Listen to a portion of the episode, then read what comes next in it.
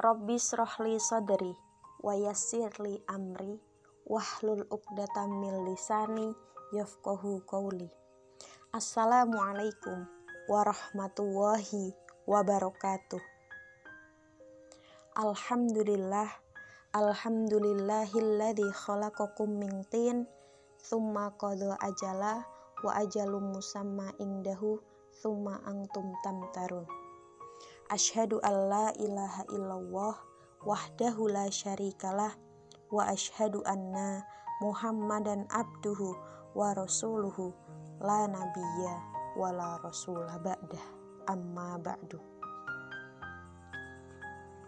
Sahabat taat di mana pun kalian berada Semoga Allah subhanahu wa ta'ala senantiasa memberikan rahmat serta karunia-Nya kepada kita semua sehingga kita dapat beraktivitas, kita dapat beribadah, serta kita dapat melakukan amal kebaikan tanpa ada halangan suatu apa pun. Salawat beriring salam, semoga tetap tercurah limpahkan kepada junjungan kita, suri tauladan kita, Nabi Allah, Nabi Muhammad Sallallahu Alaihi Wasallam yang telah membawa risalah dinul Islam dari zaman jahiliyah menuju zaman Islamiyah seperti sekarang. Berbicara mengenai manusia memang tidak ada habisnya. Pasalnya, ia adalah makhluk ciptaan Allah yang paling sempurna, paripurna, dan juga istimewa. Padanya pula Allah Subhanahu wa Ta'ala menyertakan akal serta pikiran untuk dapat membedakan antara kebaikan dan keburukan. Maka dari situlah Allah Subhanahu wa Ta'ala memberikan amanat yang luar biasa kepadanya. Pertama, menjadi seorang hamba, dan yang kedua, menjadi seorang khalifah di bumi, di tempat tinggal kita. Namun terkadang manusia melalaikan salah satunya. Egonya yang terlalu tinggi, nafsunya kadang tak terkendali untuk menguasai segala sesuatu yang ada di dunia ini. Mimpinya menjadi seorang pemimpin kadang tidak didasari oleh hati nurani yang ikhlas. Makanya, setelah menjadi seorang pemimpin, rakusnya tak terkendali lagi. Dan kadang pula ia menyakiti sesamanya tanpa ia sadari. Berbicara mengenai esensi hidup, sebenarnya Allah Subhanahu wa Ta'ala telah menyampaikan melalui pesan cintanya dalam Al-Quran, Surat Al-Mulk ayat 2, yang berbunyi: A'udzu billahi minasyaitonir rajim. Bismillahirrahmanirrahim. Alladzi khalaqal mauta wal hayata liyabluwakum ayyukum ahsanu amala wa huwal azizul ghafur. Al-ayah sadaqallahul adim. Yang artinya ialah yang menciptakan mati dan hidup hanya untuk mengujimu siapa di antara kamu yang lebih baik amalnya. Dan dia maha perkasa lagi maha pengampun.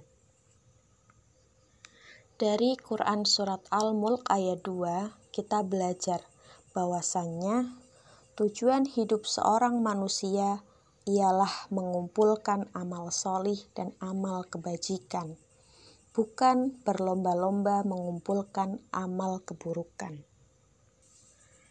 Namun, terkadang manusia lalai ketika ia diberikan harta, jabatan, dan kedudukan. Ia lalai akan tugas utamanya menjadi seorang hamba, yang pada dasarnya ia lemah dan tak berdaya tanpa pertolongan Allah semata. Manusia kadang lupa, lalai, dan bahkan tidak bisa menjadi seorang khalifah sekaligus hamba yang kafah. Kedengarannya sulit, namun Apabila kita berusaha, kita berazam, maka insya Allah Allah akan membukakan pintu-pintu kebaikan kepada kita. Manusia kadang terjerumus ke dalam sifat yang bernama rakus, tamak, serakah terhadap harta. Setelah ia masuk ke dalamnya, ia kadang enggan mendermakan hartanya di jalan kebaikan. Selain daripada itu, terkadang ia melalaikan kesyukurannya atas nikmat yang diberikan oleh Allah kepadanya.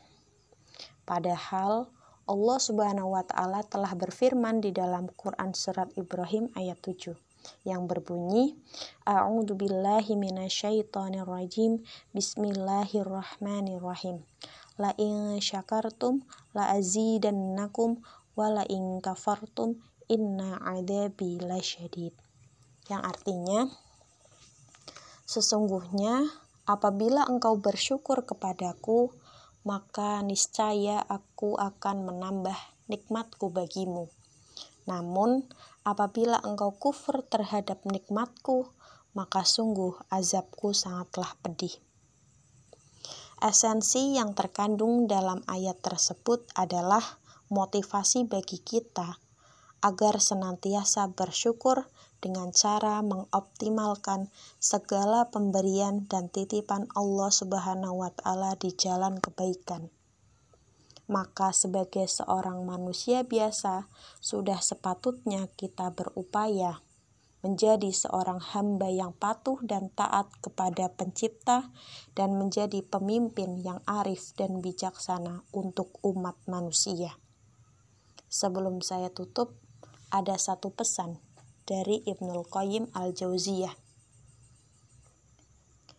Jalan menuju Allah adalah jalan yang ditempuh oleh Nabi Adam dengan kelelahan.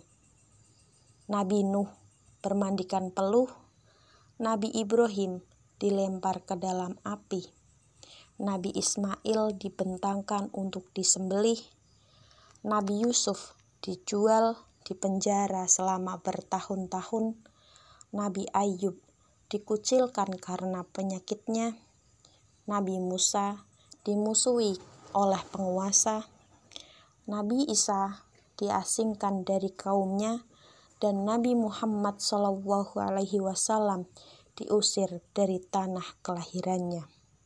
Sementara kalian ingin menempuhnya dengan bersantai-santai dan bermain-main, demi Allah tak akan pernah terjadi.